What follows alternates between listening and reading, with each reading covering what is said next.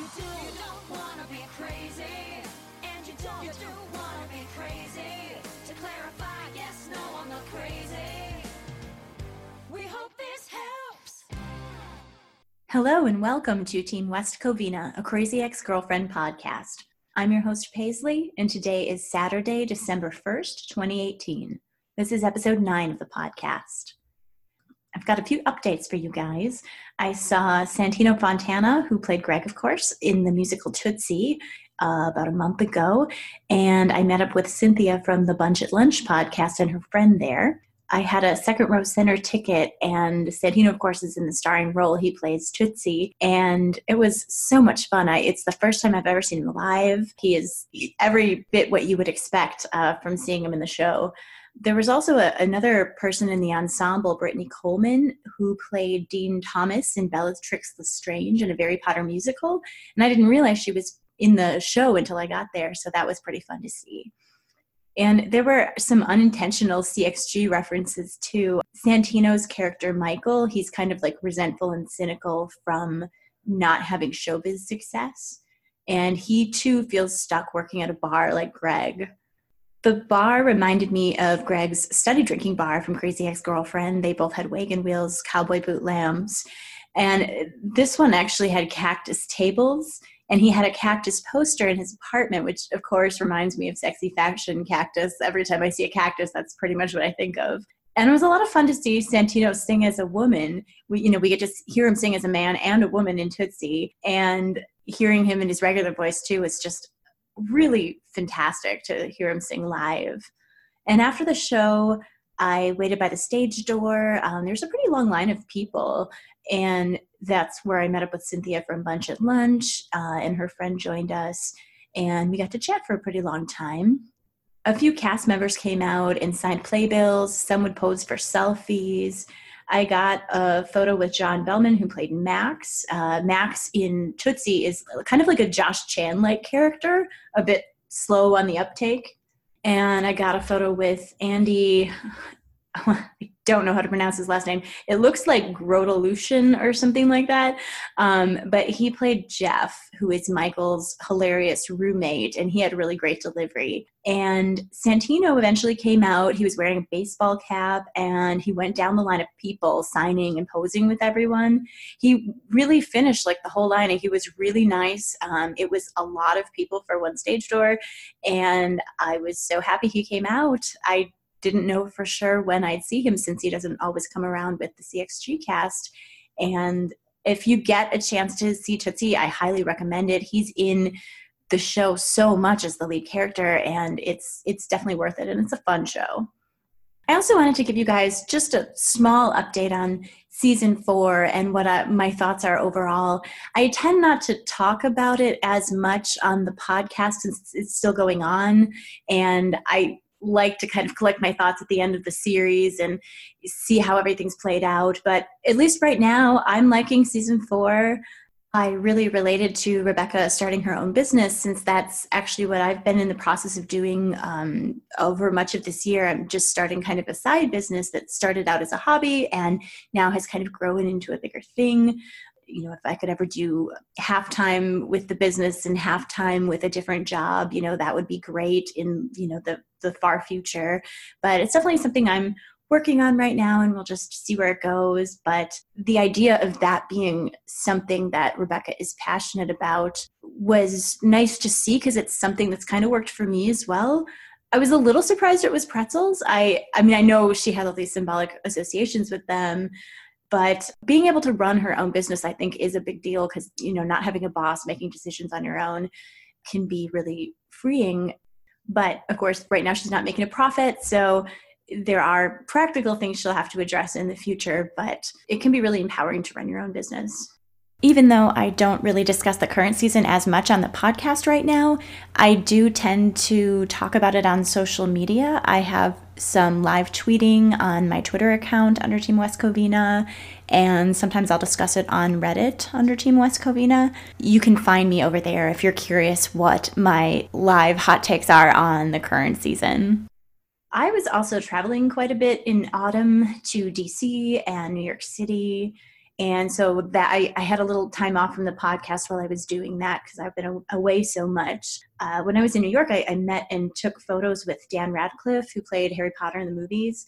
And we went to a play of his and, and were front row for that. And then afterwards, we got to meet him and i have never met him before. Um, you know he's had a big impact on my life and so that was a ton of fun. We got pictures from that. So if you want to see photos from my trip or from meeting santino you can friend me on facebook under the url paisley podcasts. Just uh, let me know who you are uh, and what context you're coming from. I have people friending me from my business and then also from the podcast, and occasionally I'll just get somebody random. And uh, if you're if you're coming from the podcast or my business, I'm more than happy to friend you back, uh, even if I haven't met you. Just kind of let me know where you're where you're coming from it was an all around good trip. But the other reason it, I haven't been able to podcast as much is because my, believe it or not, my laptop broke again. Same problem is that the, the cord stopped working entirely. So the computer, you know, won't even turn on.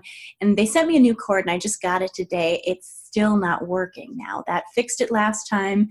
Now I think it's just dead. so I am trying a, a new way of recording on my other computer, which normally this computer has a lot of white noise, but I think perhaps this way, I'm doing it a different way, so I'm trying to avoid the white noise. We'll see if it works, but I just didn't want to wait any longer. I had the doc done for a while, and so I thought we're just going to do it. Hopefully, the sound's okay, and you know, let's go forth. I'd like to get the Christmas episode out before Christmas of this year, too. So I'm going to try to have two episodes out in December.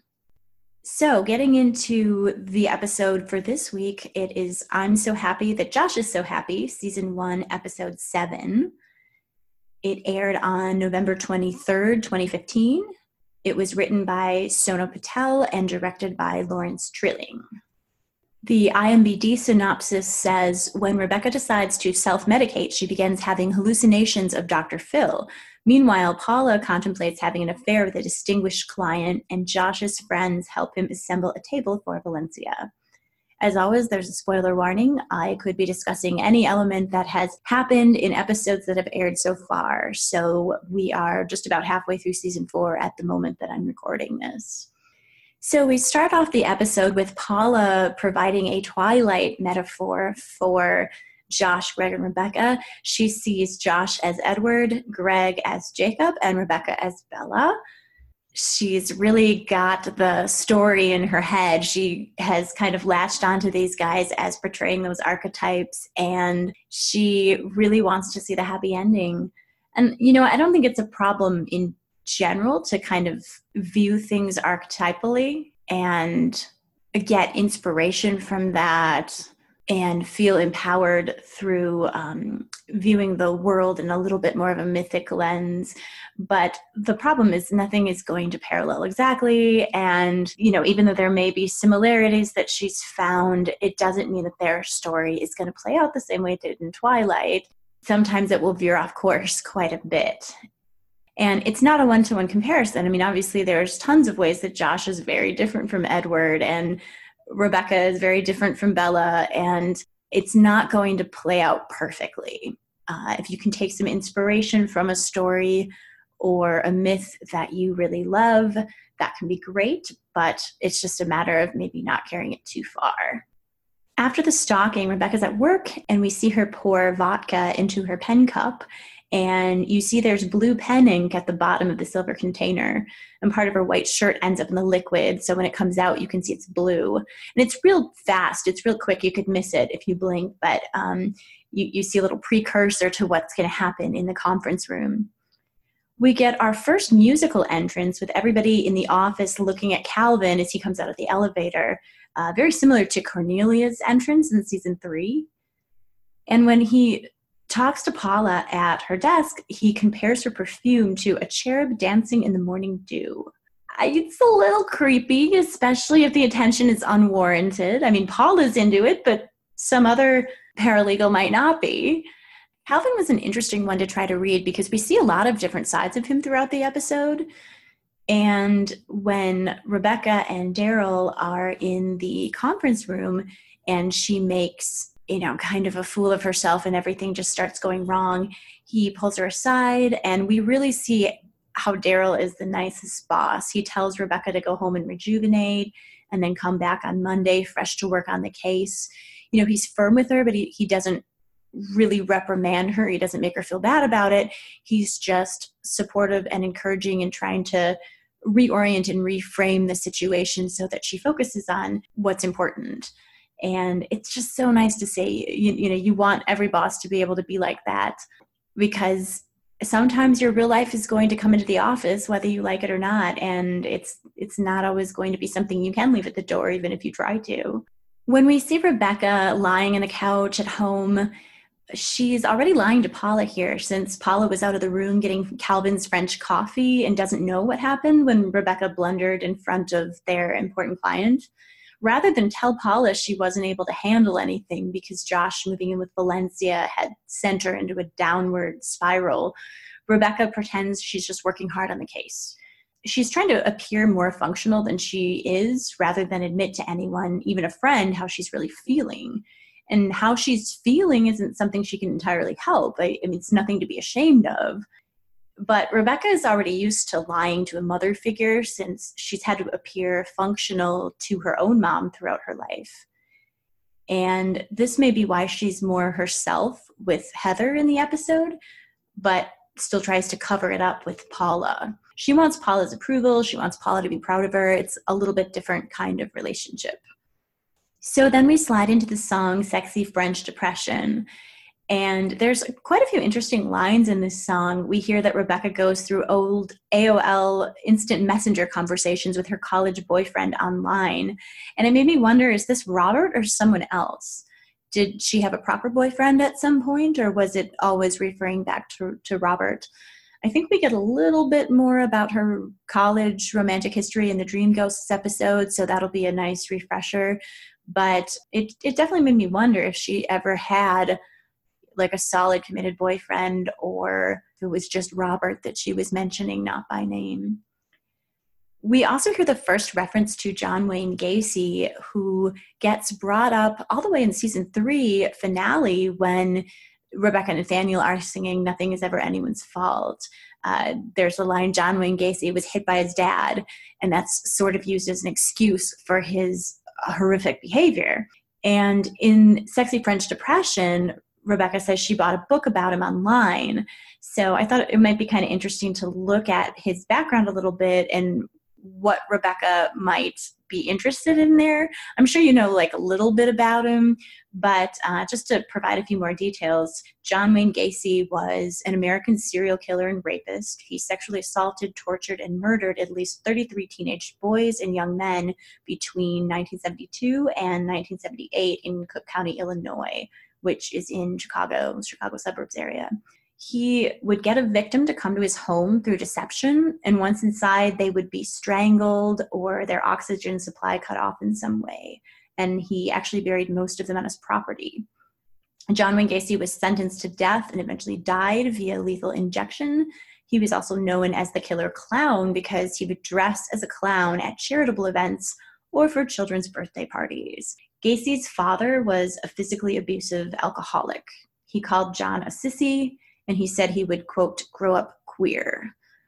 As a child, John sexually abused another child, and shortly after that, was abused himself by an adult family friend. He worked in a mortuary as an adult and slept in a cot behind the embalming room, which led to more creepy behavior. When he got married and had children, Gacy's father apologized to him for the abuse and said he was wrong about him. Yet by this point, John was engaging in all sorts of other illegal acts. So I think Rebecca could possibly relate to Gacy's dad really messing him up and really damaging his self esteem and all of that. The idea of his father coming back and saying, I was wrong, and having that reconciliation you know that's definitely something that rebecca could relate to hoping that that could happen with her own dad. Even though what gacy did was so much more extreme than, than anything rebecca's done it still might be something that would fascinate her. And we also get gacy's 1968 psychiatric evaluation. This is what a psychiatrist said about him. And this really relates back to uh, nothing is ever anyone's fault the psychiatrist says the most striking aspect of the test results is the patient's total denial of responsibility for everything that has happened to him. He presents himself as a victim of circumstances and blames other people who are out to get him. The patient attempts to assure a sympathetic response by depicting himself as being at the mercy of a hostile environment. So, that is definitely nothing is ever anyone's fault wrapped up in a nutshell. It's all about absolving himself because of how he was raised. And we know how much Rebecca can relate to that. Gacy was diagnosed with antisocial personality disorder after the 70s, and inebriated Gacy chose to confess to murdering over 30 young men. While Rebecca was diagnosed with a different personality disorder, she was diagnosed similarly, and she also chose to confess in the end. His lawyers opted to have Gacy plead not guilty by reason of insanity. So here we see that come up again, too. We know Nathaniel asks Rebecca to plead guilty by reason of insanity. I love how even these tiny little references that you see in an early episode, you know, thinking it doesn't mean that much, it, it, comes back later and it and it has a whole underlying meaning if you look at the parallels between the reference in Rebecca's life. In her music video, when she's doing Sexy French Depression, Rebecca starts out in a little black dress with fully made up face and hair in the middle of the video, she's still got perfect face and hair, but she's wearing her real depression clothes as she starts to come back to reality. And then there's this iconic shot of her lying on the floor of the bathroom with a bottle of dessert wine beside her. And I'm pretty sure her bra is hanging from the shower rod. And then after the song ends, we see her in no makeup with hair undone and pajamas. So she's sort of progressively sliding back into reality as she goes through the song. That's sort of the place she gets to and they do a really good job of portraying that throughout uh, her fantasy number. So when rebecca has a chat with dr phil in her mind he tells her to get some art on the walls. It's almost as if she views her place as a prison cell or temporary respite not a real home she's so focused on her goal of getting together with Josh that she's not practicing self care, investing in her surroundings. She doesn't even notice how bare and minimal her house is. Next, we see Rebecca visiting Dr. Akopian in hopes of getting some medication. And I kind of get why Rebecca doesn't want to rehash childhood with yet another therapist. Sometimes it doesn't help or solve anything, and it's hard to know whether you're dealing with a good therapist or not until you invest time and money into each one. Rebecca sounds dismissive here, but she's mainly focused on trying to be functional at work and in life rather than dropping everything to air out her psychological issues. And while it's important to do that, her first focus is hey, I need to be functional. I can't let my life fall apart. I'll deal with the deep psychological work later. Or, you know, maybe she doesn't even believe that that's going to help because she's done it in the past over and over. And whoever those therapists were, they really didn't help heal her in the way that she needed. We also hear her say, You'll be hearing from me on Yelp, which of course later comes back in season four when Rebecca admits to Josh that the bad Yelp reviews of Dr. Akopian are from her. In the next scene, there's all these Alice in Wonderland references rabbits on the wallpaper in the bathroom, black and white checkerboard floor like chess, which comes up in Alice in Wonderland. Rebecca's in a blue dress. Uh, it's navy, not powder blue or sky blue, but she is in a blue dress like Alice. She finds a pink oval pill with the number 55 on it. Rebecca Googles, finds out it's ADD medication, and later she pretends the pill says, Eat me, Rebecca. So lots of Alice in Wonderland references, and it really dives into that whole fantasy world element again she sees taking this ADD medication as kind of an adventure. She said she always wanted to try it, and it's just another case of her going down the rabbit hole. In the next scene, we're dealing with Daryl, Paula, and Calvin, who are all three having dinner at Paula's house. And Daryl's perspective on Paula's relationship with Scott is very different from hers. Paula says, He does what he wants to do. I don't care. I do what I want to do. He doesn't care it's basically a storybook romance I dreamed of as a little girl. Of course, she's being sarcastic, but Daryl um, is either oblivious, saying, See, you guys get each other, that's so cool. Or he legitimately thinks that this arrangement could be beneficial for both parties.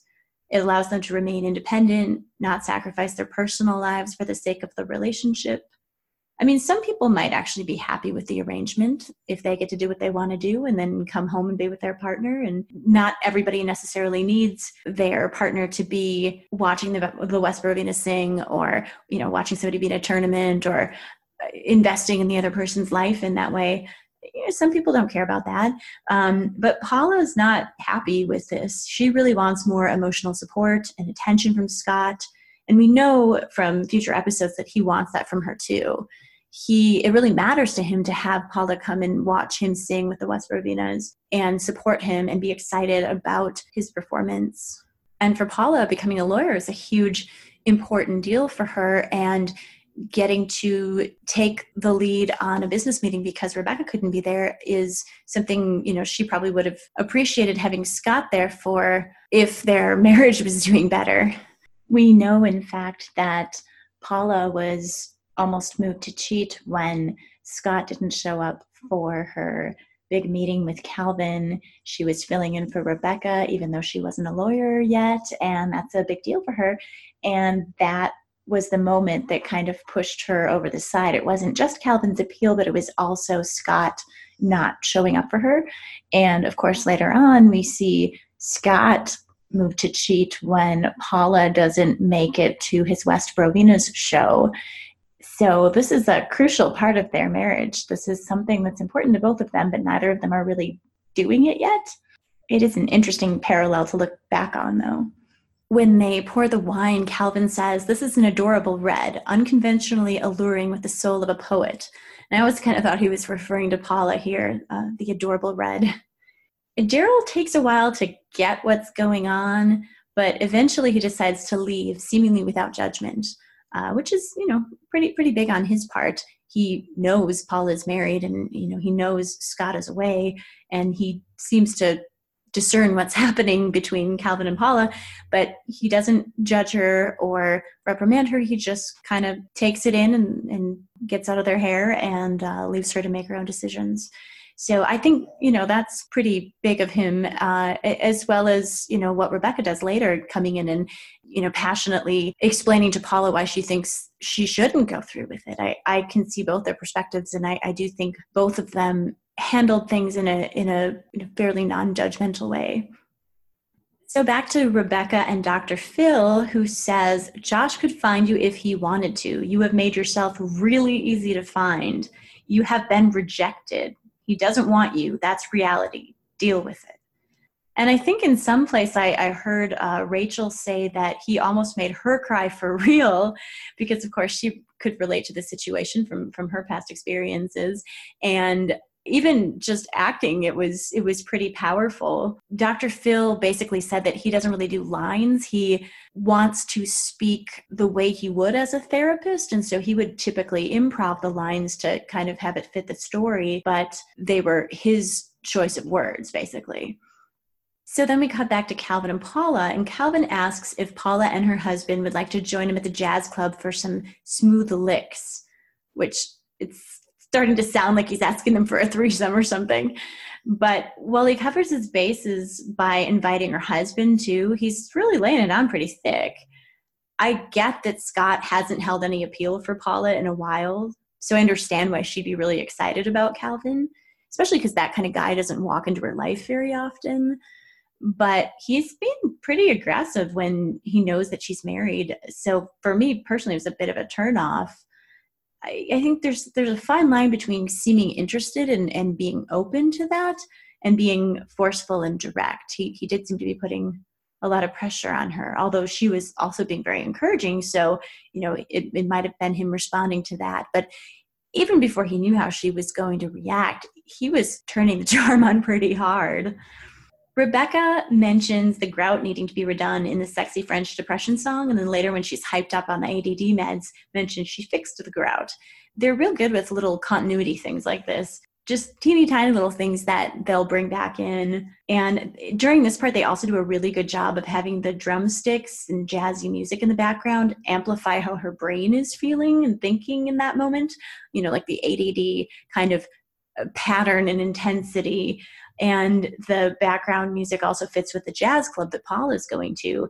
There were definitely a few directorial moments that I thought were really artistic and well done. Um, this was one of those subtle little things that I noticed, as well as that shot on the bathroom floor at the end of Sexy French Depression is just very iconic. It really captures the moment very well. Dr. Phil tells Rebecca that crazy is a derogatory term and he says he doesn't think it really applies to her, you know, which is nice to hear, of course. So eventually, Rebecca turns to Heather for pot to kind of help her cope. And she says, I could melt into this chair like a butter lady. And she also had started to paint the walls a buttery yellow. So, of course, it makes me think of the butter commercial. And, you know, does that butter reference, buttery yellow, does she associate that with happiness? It was just an interesting choice of words. So then we go to the guys, and we find out that Josh fell asleep at Greg's house and stayed all night. Valencia called and is super upset. I mean, can you imagine this from her end? I mean, after the the Rebecca problems, she's probably wondering, you know, where the hell is this guy? You know, did something else happen? Uh, we don't see her end of it, but you know, you can imagine that it's very confusing to her. But we also know that when Rebecca went on Instagram, Valencia had posted a, a pic of her and Josh in their new bedroom and said hashtag christened. So, I mean, obviously that was taken before Josh went to Greg's house, but it sounds like she maybe didn't post it until after when Josh was not home. And what Valencia is presenting on Instagram is probably pretty curated and doesn't necessarily reflect her actual state of mind. If she was kind of in a panic about where Josh was, what she's posting on Instagram it just makes them look like a cute couple. And it's kind of funny because, you know, Rebecca sees that gets kind of anxious and, and distressed, but little does she know, but Valencia is also anxious and distressed at home in their new house alone. Then we get the great uh, table metaphor, which pretty much equates to hating Valencia. And the guys tell Josh there's still time to bail, even though Josh and Valencia moved in. We know that Josh is kind of seeing this as it's been taken to another level now. He's really wanting to be committed to her. He's agreed to make this work and he doesn't think he can just back out. And the guys are trying to tell him, you know, hey, even if you move forward on something big, if it's bad, if it's really not working, you can get out. Uh, no, no one is stopping you from doing that. Even if it would be a little embarrassing or challenging, don't let that big step cloud your judgment, even though you've invested in this. And then we get Hector's brilliant parking metaphor it just gets worse and worse and worse as it goes on. And I still laugh so hard every time I see that. I've seen it a bunch and it still makes me laugh. It is great writing. In the next scene, Rebecca and Heather are kind of wandering around eating burritos, and Rebecca's kind of raving about the burrito that she's gotten a yellow plastic wrapper it made me wonder if she got Taco Bell because in the early part of the episode, Josh is excited because his new place is close to Taco Bell. And it would be just kind of a nice little parallel between them that they both get excited about that. We also see Rebecca just toss her burrito wrapper on Dr. Akopian's lawn, like not thinking about it at all, uh, completely insensitive. It's just one more thing that she's not taking into consideration. I wondered a little bit are we at Dr. Akopian's house or practice? Are they one and the same? I mean, I think it has to be her house because it's got a doggy door, but it seems like they might practice out of their home. At the jazz club, Calvin trying to be the big fish in West Covina is hilarious, kind of like uh, Nathaniel doing the same thing later on. We see Calvin try to tip the waiter to seat them, and the guy tells him he doesn't even work there. And when Calvin continues with the swap recovery, this will get you back on your feet then. The guy's like, no, I have a job. Don't need your money. And Calvin awkwardly winks to the point that it looks like his eye is twitching. Paula is trying to keep up with Calvin's references and she asks if he's been to Paris since that's always her thing. Paula is getting the fantasy for a temporary period of time and she does later acknowledge it's like a fantasy. And she looks amazing here. She looks so good in that dress. And I think she actually got to keep the dress because later on she performed in it live when she sang his status is preferred at some event. It always makes me laugh a little bit that Adam Schlesinger wrote his status is preferred since he knows and has worked with a guy that I've dated that's like this, only on a larger level than Calvin. The two room executive suite and the whole I've never been in a hotel room with a couch before. Like, I, I definitely know that uh, feeling And it's such a great parody of that archetype. At the time, I was early 20s and living in a tiny apartment. And if the person I was seeing was, you know, in a, in a musical or a performance or, you know, doing something in the entertainment industry in various cities, you know, we'd end up at a fancy Hyatt hotel, which is a place I never would have stayed on my own, especially not in college and all of that. So, you know, going to different cities and being at these fancy hotels, it was kind of like walking into a different world. I remember walking into one of the Hyatts around Christmas time and it is decorated you know like it would be in a movie or something. It's it's really over the top and you know you're kind of like where am i? And but you know my experience too is that this is just temporary. You know i'm going and, and spending time on the weekend but i'm going to go back to my regular college life uh, during the week. And it was definitely somewhat of a, a, fantasy even though it was was real for me. It was only a corner of my life. So I definitely relate to what Paul is feeling here. I mean, it was something I went through when I was still very inexperienced in relationships, but I remember the feeling for sure. At the time, I didn't even live in an urban environment, so it was all all new to me. I had a little question about the timing of Rebecca's arc and Paula's arc coming together. Paula was in a darkened jazz club with Calvin, and then she's in a hotel in broad daylight. Rebecca was in broad daylight at Dr. Akopian's house and then we know from earlier, they said that tomorrow afternoon was when they were going to go to the jazz club. So it does all check out. It just looks and feels like it's at night when they're when they're at the jazz club. Maybe not typical for you know all the fancy dresses and the in the dark lighting to be going on in the afternoon, but they made it work. When Paula and Rebecca are on the phone, Paula about to be with Calvin at the hotel is the thing that wakes Rebecca up and kind of gets her out of her stupor, which, you know, on one level is really wonderful because it's Rebecca being attuned to someone else's problems and, and genuinely caring about Paula. But on another level, it at first it kind of seems a little hypocritical because her instinct seems to be to stop Paula while Paula supports Rebecca being with Josh, even if it means that Josh cheats on Valencia. And Rebecca herself seems to be okay with that to a certain degree. Um, so why can Rebecca do it but not Paula? At the same time, they are in different roles. Paula is married, she's committed to someone else. She and Scott made a contract to each other, whereas Rebecca is single and free to be with whomever she wants. She doesn't have a contract with anyone, she didn't agree to anything. And Josh would be breaking a contract, but that's up to him. He does not have to do it, it is entirely his call. So they are in different roles. It's it's not as hypocritical as it might seem on first pass, but Rebecca gives this impassioned speech explaining her thought process. And part of me thought she might have conflicting feelings about cheating because her dad cheated on her mom notoriously. And Paula's kids would then have to deal with their parents possibly divorcing, like Rebecca had to deal with her parents' divorce. And while all that may be, it sounds like Rebecca thinks Paula should deal with the state of her marriage first before falling into a fantasy. And that's not to say that Paula couldn't have divorced Scott or eventually dated Calvin. It's not inherently doomed, but doing it right then would have likely regulated it to a relationship that never fully gets off the ground.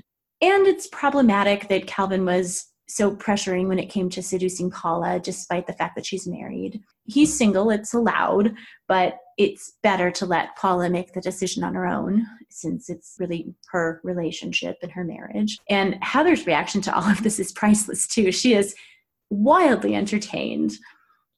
And I have so much empathy towards Paula when she says, It's been five years since I've made love without the TV on, and 10 years since somebody's held my hand you completely get why she's trying to fix it any way she knows how. Eh, regardless of the outcome, you understand where she's coming from and you understand how much it's been weighing on her and for how long. I think from Paula's initial perspective, she thinks, you know, if, if you're offered the chance to jump into a story, you take it but she really listens to Rebecca and she really considers her words. And uh, they have this wonderful friendship moment. And this is actually very early on in the series for Rebecca to make such strides as a friend and as someone who is capable of critical thinking and reacting quickly in a limited time period where you know she didn't really have a lot of time to think about this she just had to make a decision and go do it if she was going to do anything and this is sort of like the Rebecca I would have expected to see in season four, the Rebecca that we do eventually see in season four. We see a, a glimmer of this already. And a lot of it is coming from her own experiences and what she's gone through being depressed and, and trying to escape from that feeling. The Calvin character becomes more likable when he genuinely starts to tear up and says, I miss my dead wife there was in fact a deeper wound he was trying to heal. And it's both truly moving and genuinely funny. The actor does a great job with this. It, it's really both. It, you feel empathetic towards him but it's also very amusing because you don't expect it. And calvin tells rebecca that she was both brave and foolish both gryffindor traits. He says she has no nonsense honesty and raw emotional insight all of those things are very Gryffindor. And, you know, of course, I've got this ongoing critique of which house Rebecca is actually in. She thinks she's in Ravenclaw, but that's sort of the direction her mom pushed her in. And I think at the core, she's more Gryffindor. She acts on instinct and she is unusually bold about things. She tends to believe her intuition over other other things. Calvin has a weird line here. He says, "My dead white wife loved alpaca," and I was like, "White wife? What? What? Why does that matter?" I, it was just such a strange line. And then we go back to the guys who are waiting to present Valencia with table that they have completed, and what we see White Josh is actually wearing tie dye rainbow shoes. It's just a quick pass, but uh, he's already in the rainbow shoes well before we find out about his sexuality. So that was a nice little uh, hidden nod. I think people are pretty split on Valencia Josh and the table from what I've seen.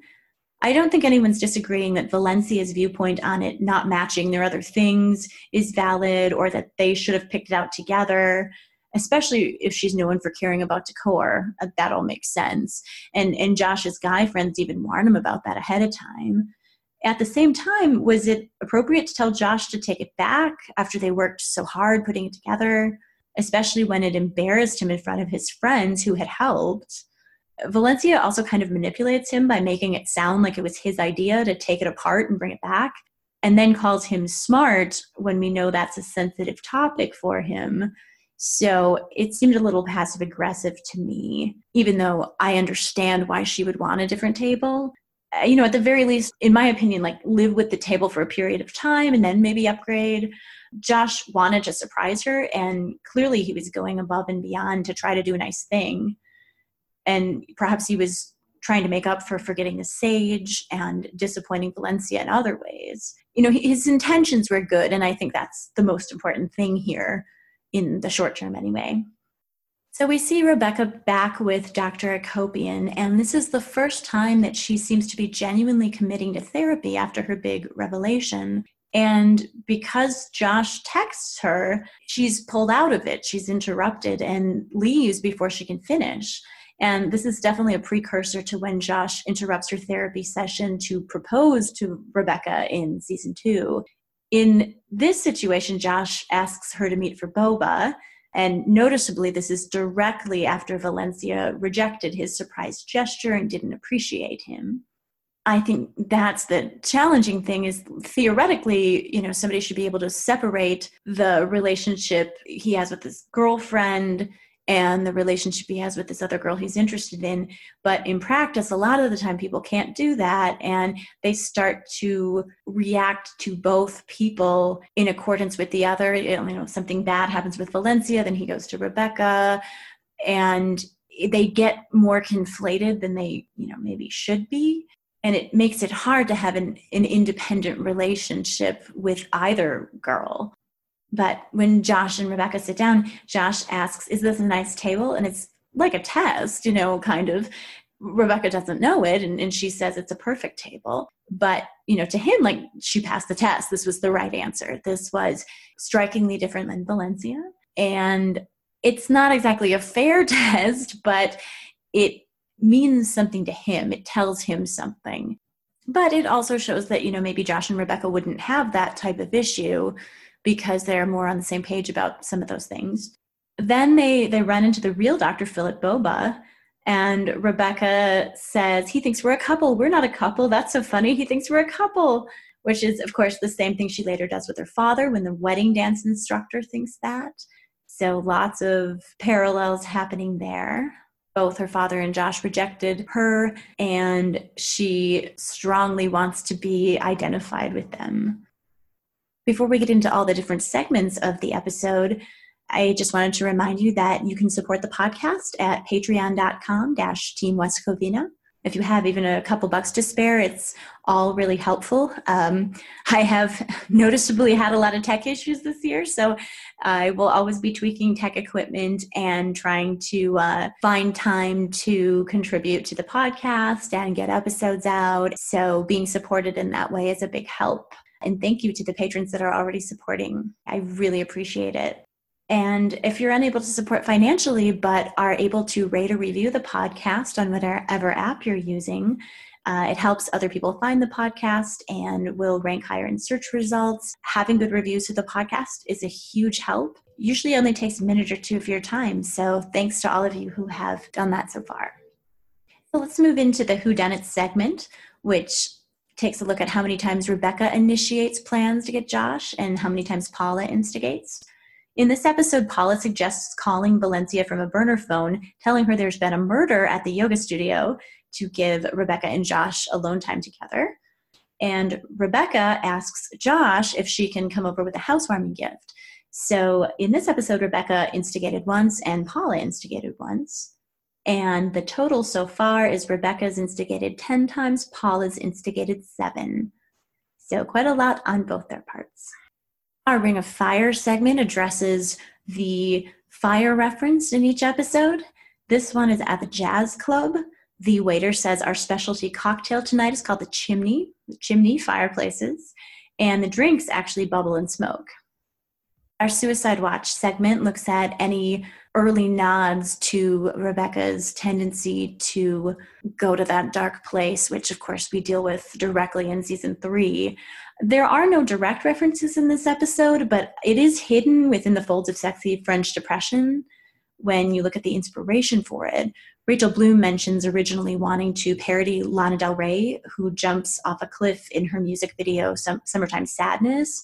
So there's that hidden nod to suicide in the makings of this music video. You can see that she uses lots of French bridges in Sexy French Depression but it's not overt that Rebecca might be thinking of jumping off them. The character doesn't appear to be thinking that in any kind of obvious way. But if you know the inspiration, all these bridge visuals, you know, may mean more than it appears on the surface. Our booze clues segment, there's really none in this episode in relation to Greg, since he doesn't really appear in it. Our nailed it segment looks at the symbolism in the color of Rebecca's nail polish. In this episode, she's wearing black nail polish. And the question is is it because she's playing the villain, or is it because she's depressed, or both? I think it could be argued that it's both, but I think mainly it's because she's playing the villain. We definitely see her wear black nail polish while doing kind of sketchy things in other episodes. And a lot of the time when she's depressed, she just doesn't wear nail polish at all. So in this episode, we see her spying on Josh and Valencia. We see her in the office drinking vodka when she's causing havoc at Dr. Akopian's office and when she and Heather break in later. All of that is black nail polish. In our music notes segment, we look at the songs of the episode and what they're parodying or what they're inspired by. With Sexy French Depression, as I mentioned earlier, Rachel originally wanted to parody Lana Del Rey in Summertime Sadness. And when they show her committing suicide, it's through the lens of an Instagram filter, kind of making the figure appear tragic and sexy at the same time. That was Rachel's original inspiration. And at first, she, Rachel proposed a song called I'm So Sexy Sad. Of course, she recycled that line in Group Hang. But Aline Brosh McKenna went to the bathroom, came back, and then Rachel had already changed it. She already had a different idea uh, which is what became Sexy French Depression. And she talks about how people like Marilyn Monroe, society kind of sexualizes them in the context of tragedy and they that society tends to like women being powerless and disenfranchised and that somehow that is sexy. And she was trying to address that or parody that in her song. And then her status is preferred. Adam schlesinger wrote it although the idea came from rachel and the writer's room heard it as a poem first before he had the melody and the whole room loved it and thought it was perfect. We have a couple different themes in this episode. There are a lot of French references in both Paula's and Rebecca's arcs, and the inference that this signals traits like elitism, sophistication, class, elegance, sex appeal, things like that. It's all about idealizing other cultures and other worlds, uh, not just France, but also Calvin's world, Josh's world. And it's ultimately all about dealing with problems rather than running away from problems that the escapism isn't good if it means you never face your actual issues. And rather than find distractions from what you really need to solve, the best thing to do is deal with it head on and make some progress. And the other theme that we see paralleled in this episode is that both Josh and Paula haven't admitted to themselves that they might need to bail on the relationships they've invested in for many years. Josh thinks that he can't because he now lives with Valencia, and Paula thinks she can't because she's married and has children with Scott. And there's a thing in psychology too where the more you invest in a situation, the less likely it is that you'll bail on it or get out of it because you feel like the time you've invested in it would be wasted then. And you'd rather wait it out and hope that your investment is worth it or that you can salvage something from it than walking away to try to start fresh with something better. I know a book I read gave the example of even just waiting at a bus stop. If you've been waiting for a bus for a long time and it didn't come when it was supposed to, it might be more sensible to try to grab an Uber or find another way to get there. But at that point, you've invested so much time in waiting for that bus that you kind of stubbornly stick it out, you know, and you want to like make it at this point because now you're mad that you've been waiting there for so long, even if it's more logical to find a way that might be faster, the investment of time can really sway people's decisions. I know a similar thing happened with Cheetah, my Josh Chan. He confessed feelings to me about three months after he moved into a condo with catnip. And he said, you know, it's the worst timing in the world. We just signed a lease. We just moved in together. We just bought all this furniture. Uh, what am I supposed to do? I can't get out of it now, even though I really want you to be my girlfriend. He felt really stuck in the situation because it was terrible timing. I think that's very similar to Josh. He went all in and he doesn't think he can just back out right now. And he also doesn't want to be the jerk who does that you know? I mean he thinks people would view him as a jerk if he did that to valencia. I mean his friends wouldn't but probably her family and other people might think that he was kind of jerking her around and Josh really cares what other people think, you know, quite a bit. So he def- he definitely doesn't want to be seen as the bad guy. So next we have the poll question from podcast episode 8 which was where do you think Rebecca will find that sense of belonging by the end of the series? And we had people respond on Twitter. 7% of you said friends and a new partner. 8% of you said friends alone. 10% said Nathaniel and friends. And 75% said herself. And I think that's pretty representative of the community in general. I think a lot of people are saying herself right now. I personally have a, a somewhat different answer, but I think Rebecca's sense of self is, is definitely a big part of it for sure. So the new poll question for this episode is Who do you ship Paula with? Scott, Jeff, Calvin, or someone else? The podcast question for this episode is How did you view Calvin upon first watch? What was your impression of him? Did it change as you saw the whole episode? Do you see him differently now? What do you guys think about Calvin? And feel free to go ahead and post that on any of my social media. You can reach out to the podcast or start discussions on Facebook, Twitter, or Instagram, all under Team West Covina. You can also email me at paisley.podcast at gmail.com. And just a reminder if you're able to rate and review after this episode, that would be awesome. Thanks so much. If you don't plan to join us for Akopian's Corner, where we talk about how we personally relate to the show, thanks for listening. So, this time on Akopian's Corner, I'm getting a little further into my story and some of the ways that it parallels Crazy Ex Girlfriend and, and kind of reveals how I've related to the show over time. I have a few journal entries that deal with the period where Cheetah and Catnip were actively searching for condos, places to live, looking at signing leases, actually moving in together, like the period that Rebecca's at with Josh and Valencia in this episode, where what's done is done, she has to accept it. And even if Josh is attracted to her, even if he has feelings for her, he's chosen to move out with Valencia. So she just needs to move on and deal with the situation, even if not a lot of good has come out of it for her. So the first journal entry I have to share starts out like this in a way, I'm really upset and distraught that Cheetah opened me up in January. I know I've been closed for a long time, but this is just so messy and complicated and futile. January tipped my world upside down, and now I can't write it. The talk we had in the middle of the night was like our enchantment passing through moment from Aida. I hate that I'm unlucky enough to have fallen for someone not available because I so rarely feel attracted to anyone at all. This situation may not be healthy, but being alone isn't any healthier for me now, mainly due to the fact that it's been too long. I'm glad I hibernated for three years. It made me a better and more developed person to be on my own. But it's not making me better anymore. On Sunday afternoon and evening, Catnip texted me again. She and Cheetah had seen a place they really liked, although there was heavy competition for it. It's a coach home, and when she showed me through email, it actually looked quite nice. She gave me all sorts of details and asked for my honest opinion. If they got this place, move in date would be March 1st. I'm in one of those sitcom situations. What kind of advice to give?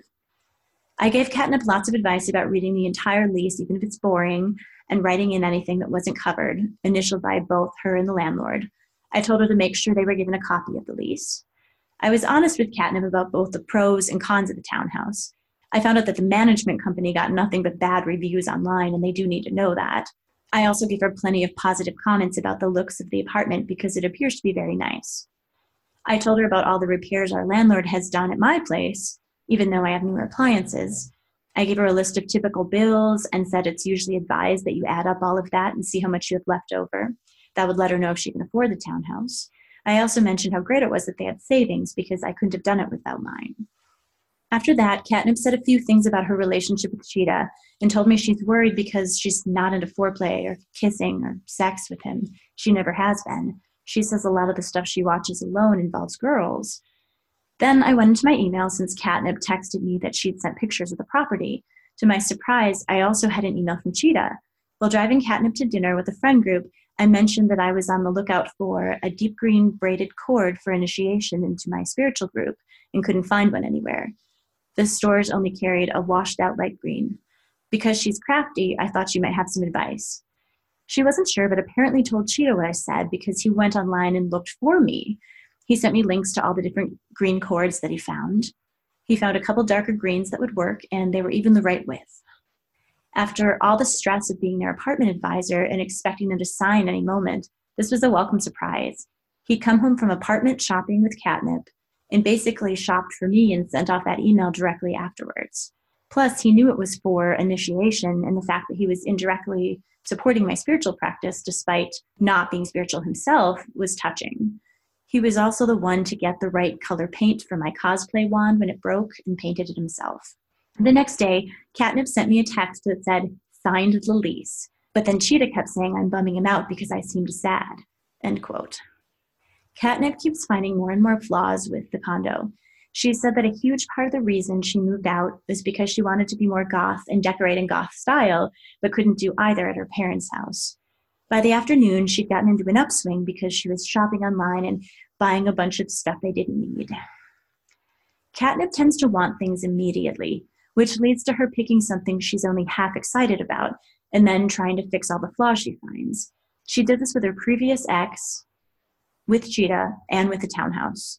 She could have waited and kept looking over the next couple months. She had the luxury of time, even if it meant dealing with her parents a little longer. But she didn't. She struck within the first couple weeks of searching. And now it sounds like she's partially regretting it. Catnip goes with her best present option rather than waiting until something more appealing comes along. She poo pooed Cheetah as a boyfriend until things blew up with the guy she was really into, but once Cheetah became her best present option, she said yes. Catnip believes this townhouse is her best present option, but is fully aware it can't be fixed to satisfy her true standards. It can only be improved. This is like Samantha Jones dressing up the turtle on Sex in the City. She thought she could take an undesirable man and make him over into the perfect boyfriend. A cheetah is no turtle, but Catnip does do this, taking charge of his hygiene, hair, and literally dressing him up in cosplay. She also pushes him to become the boyfriend she wants, which meant relocating to a different state, getting a full time job, and moving into their own place, even though Cheetah didn't naturally feel a drive to do any of those things. And the other journal entry I wanted to share with you takes place after Catnip and Cheetah moved into their new condo. And it was kind of similar. There's some parts in here that remind me of uh, when Rebecca bought Josh and Valencia rice cooker. I too brought them a housewarming gift. And there's definitely a lot of things that parallel the episode we just talked about. So here's the next journal. I need a t shirt that says, I survived the housewarming. I actually did pretty well and held it together. I got Catnip a pricey housewarming gift. I hadn't intended it to be pricey, but she has expensive taste. A few weeks ago, she sent me links of all this decorative stuff she bought for the condo, including one link to an item she hadn't purchased but wanted. Catnip was extremely excited about my gift. Apparently, she'd been looking at it earlier that day and debating whether to buy, so I was relieved she didn't have it already. While at their new place, I turned around to head into the kitchen for a glass of water when Cheetah barreled around the corner and we came within inches of bumping into each other, face to face. I apologized, ducking my head and scampering into the kitchen. Catnip told me and two of our other friends at the housewarming that she won't be happy until they can buy a place because then they could knock down walls, paint it the color she wanted.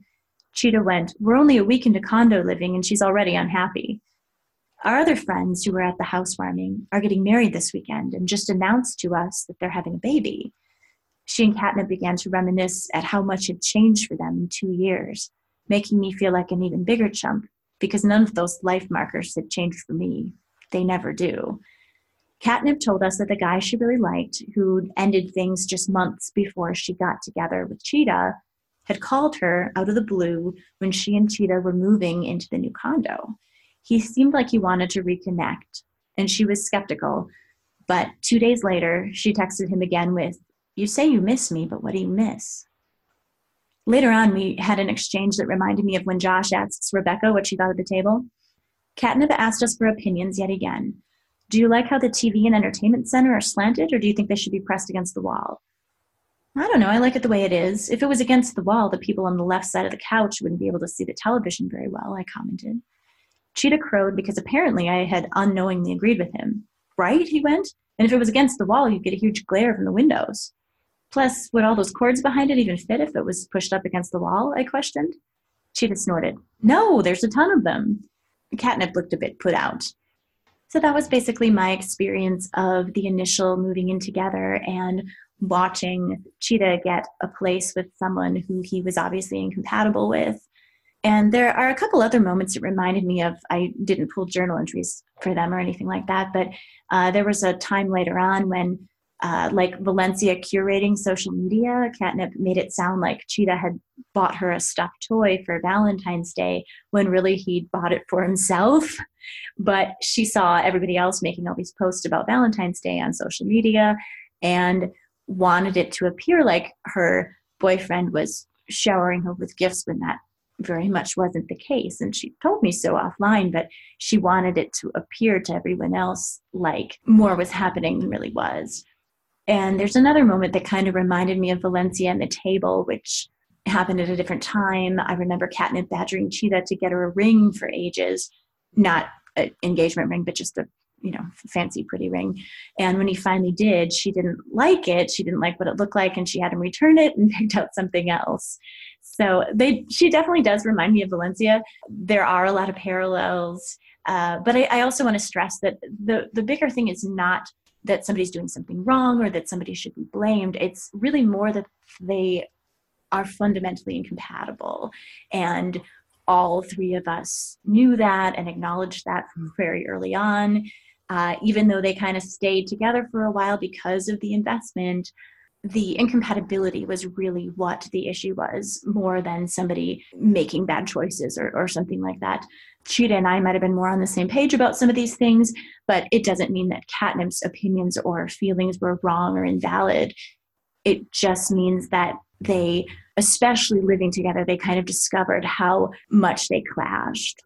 And you know, now she's living with someone who, as far as I know, uh, makes her very happy and that they're very compatible and they actually did just buy a house. So I think she's on the road to happiness. And I don't know a whole lot of what's going on at this point, but we have some mutual friends and it seems like she's where she always wanted to be.